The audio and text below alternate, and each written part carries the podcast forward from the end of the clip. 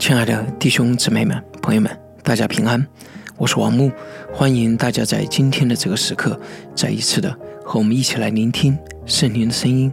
今天是二零二一年十月二十七日，是灵音的第八百一十五天。我们今天要跟大家分享的经文，来自于列王记下第二十三章第二十四节到第二十七节，关于约西亚王的最后的评论的部分。我们今天要跟大家分享的主题是认清这时代的特点，也认清我们个人的使命。我认为这两个认清才能够帮助我们真正明白我们所做的，以及我们所做的在这个时代里面将会引起的反应。啊，呃，这会给我们许许多多的啊生命里面的智慧。其实每一次我读约西亚王的时候啊，因为我讲历史书啊，所以呃列王记啊上下也可以，你甚至我可以这么说，在列王记上下所有的王当中，所有的人物当中，最让我感觉到困难的王啊，就是约西亚王。嗯，在犹大王朝的这个最后的阶段，出现了一位如此完美的王。啊，在他之后，很快犹大就啊彻底的陷落了。啊，为何在这最后的阶段，神啊允许或者说神兴起了这样一位完美的王呢？嗯，为何他一个人拨乱反正，做了这么多有意义的事情，但是到了最后，还是未能扭转犹大的命运呢？啊，我记得很多次的时候，我读到那里的时候，有的时候重新来读的时候，恨着期望啊，这个最后有个不同的结局吧。啊，因因着这个，呃，约西亚王，但是最后结局还是他们被审判。呃，为何他年纪轻轻要尝试去抵挡埃及法老尼哥的军队呢？甚至尼哥称自己如此做是神的旨意，在历代之下三十五章第二十二节，但是。啊，他依旧要去抵挡尼哥的军队呢。啊，很多很多的问题啊，读约西亚王的时候，有很多很多的啊，让我感觉到这个挑战的问题。这些问题其实还不仅仅这样，还有更多啊。即使到了今天，我也非常坦诚的说，我仍然没有能够有呃很多呃到了今天都没有能够有一个清晰完整的回答。但是呢。在这些年的阅读的过程当中，思考的过程当中，我也渐渐的确对这段历史有了更多的认识。我觉得我现在稍稍能够更加理解为什么这些事情会发生。我现在意识到，要理解这件事情的关键还有难点在于什么呢？在于到两个认识：认识到我们个人在这个时代里面的使命，也知道这个时代的特点。嗯，我们先说简单的，我们每一个人都有神给我们的使命，啊，在生命记中，这个使命很简单，不论结果如何，我们不论何时何地何方，我们要尽心尽心尽力爱耶和华我们的神，啊，这也是圣经上在记载，啊，这个约西亚王，他啊正在做的，他尽心尽心。尽力，圣经上记载他说，在约西亚以前，没有王向他尽心尽心尽力的归向耶和华，遵行摩西的一切律法；在他以后，也没有兴起一个王像他。啊，这个评价就是既是综合了《生命记》第六章，也综合了《生命记》第十八章对未来的一位啊，要兴起一位先知像我摩西所说的话，就可以说他是一个新的摩西啊，这样的一种。极其呃极高的一个评价，啊，约西亚王啊做到了这一些。那我已经说了，圣经嗯有的时候对一个人的评价啊，他用这样的完全的话语，并不代表着那种彻底的完全啊，但是至少在相对来说，他是真的是啊达到了这样的一个高度。啊，约西亚已经做到了他个人的使命，但是我们不仅要认识到我们个人的使命，其实我们每个人还必须要认识到另外一点。就是我们处在这个特定的时代，而这个特定的时代有这个时代的使命与课题。同样，一个像约夏王这样啊坚定的、深刻的啊火热的爱着神的人，在不同的时代，他有不同的特点。有些时代，你的忠心和对神的爱会彰显神的荣耀，会带领众人进入到上帝的国度，啊，会写到这些。但在有些时代，你同样的忠心和对神的爱，会变成在一个对神无知冷漠的时代，会成为一个疯狂的先知。你还是你，你还是这样忠心的爱着神，你还是这样火热的爱着神，但是在那个时代。你不会被人推崇，你你成为那个疯狂者，人们认为你是疯子，对吧？嗯，以利亚在加勒山上证明了耶和华是神，百姓跪在他面前。以赛亚被人车裂，耶利米被人丢在井里面。同样的忠心对神的爱，更不用说以西结在那个被掳的情况之下那样的疯狂的行动。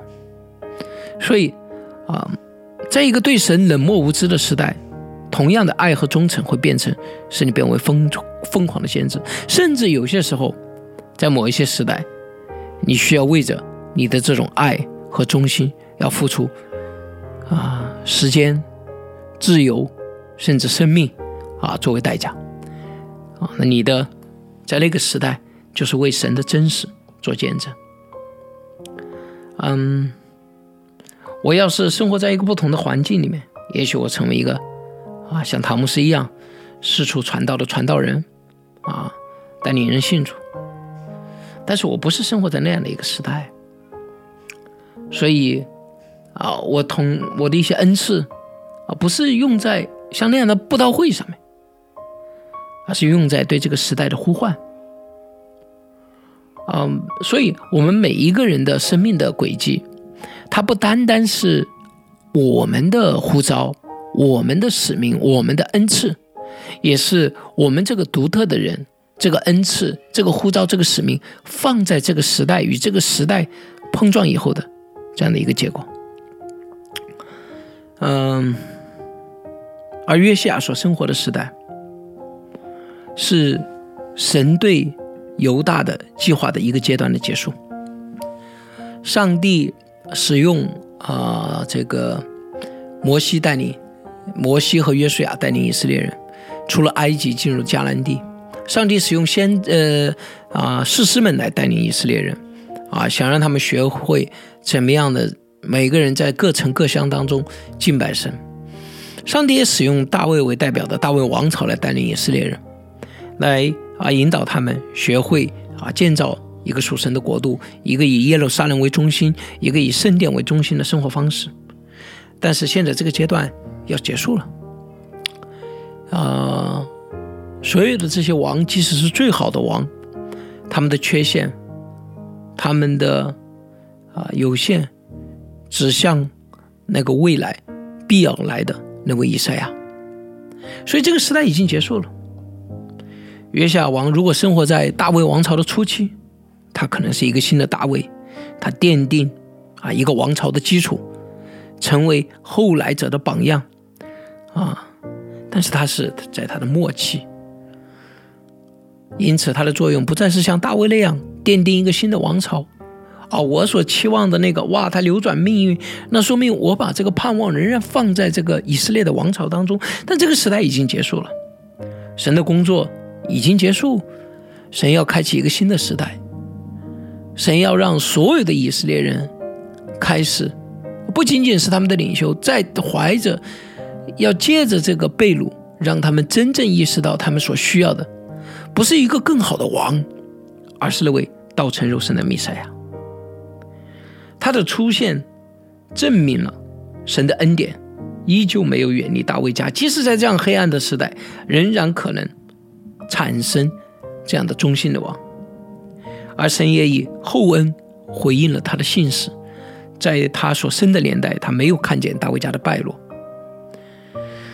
为什么约西亚王会去攻打尼哥的军队？我们有几种相对来说更加可靠的说法。一种是他这个时候已经是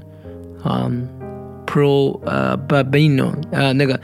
他是支持巴比伦的所以他代表巴比伦帝国来抵挡啊法老的军队。第二种可能是他觉得，如果法老这个时候上去，他要夺回巴比伦手中的亚述的城的话，啊，那么可能啊强大起来的埃及会对自己的生存形成威胁，因此他可能是啊就是一个单纯的军事行动，也有可能他期待在这样的一个行动当中。啊，还有可能其他的目的就是，不是说为了我长远的这这个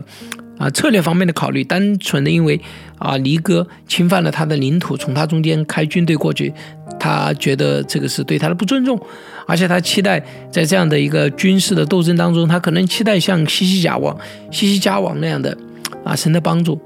不论是什么原因，这个是一个，就是我们现在没有办法有定论，因为很多的信息我们不知道。但是不论是什么原因。啊他的迅速的死亡，在年轻时的死亡，啊，直到他死之前，他没有看到犹大家的败落，神给他了一个恩典。嗯，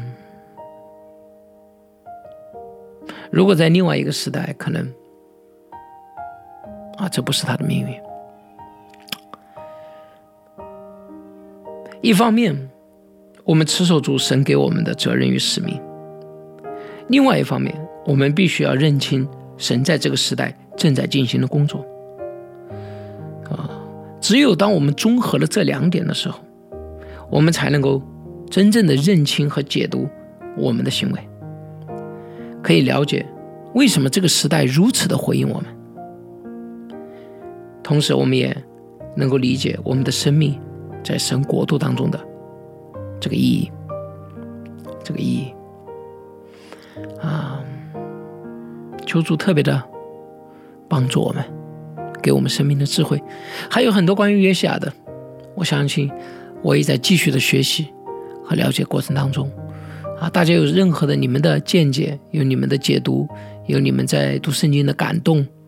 啊，或者你们听到的好的啊，也欢迎大家在这里分享。我们继续的一同的来寻求神的真理，对我们每一个人的指引。好的，我们一同来祷告。掌管万有的神呢，赞美你，主啊，你是我们的主，你是这个时代的主，你给我们每一个人呼召和使命，不论在何处何方，身处什么样的时代，我们都必须要持守。你也把我们放在一个特定的时代，在这个时代。有你定义要完成的工作，我们每一个人的使命与呼召，在这个特定的时代也有特定的色彩。我求主你给我们智慧，让我们认清这些方向特点，在这个时代忠心坚定持守你的使命。我们如此祷告，是奉主耶稣基督的名，阿门。亲爱的弟兄姊妹们、朋友们，你的使命是什么？你身处一个什么样的时代？综合考虑这两点，你是否能更有智慧的解读你所经历的一切，也更能合理的对未来有一个期待，因此也能够更加坚定、平安的来面对这一切了？好的，愿上帝祝福大家，我们明天再见。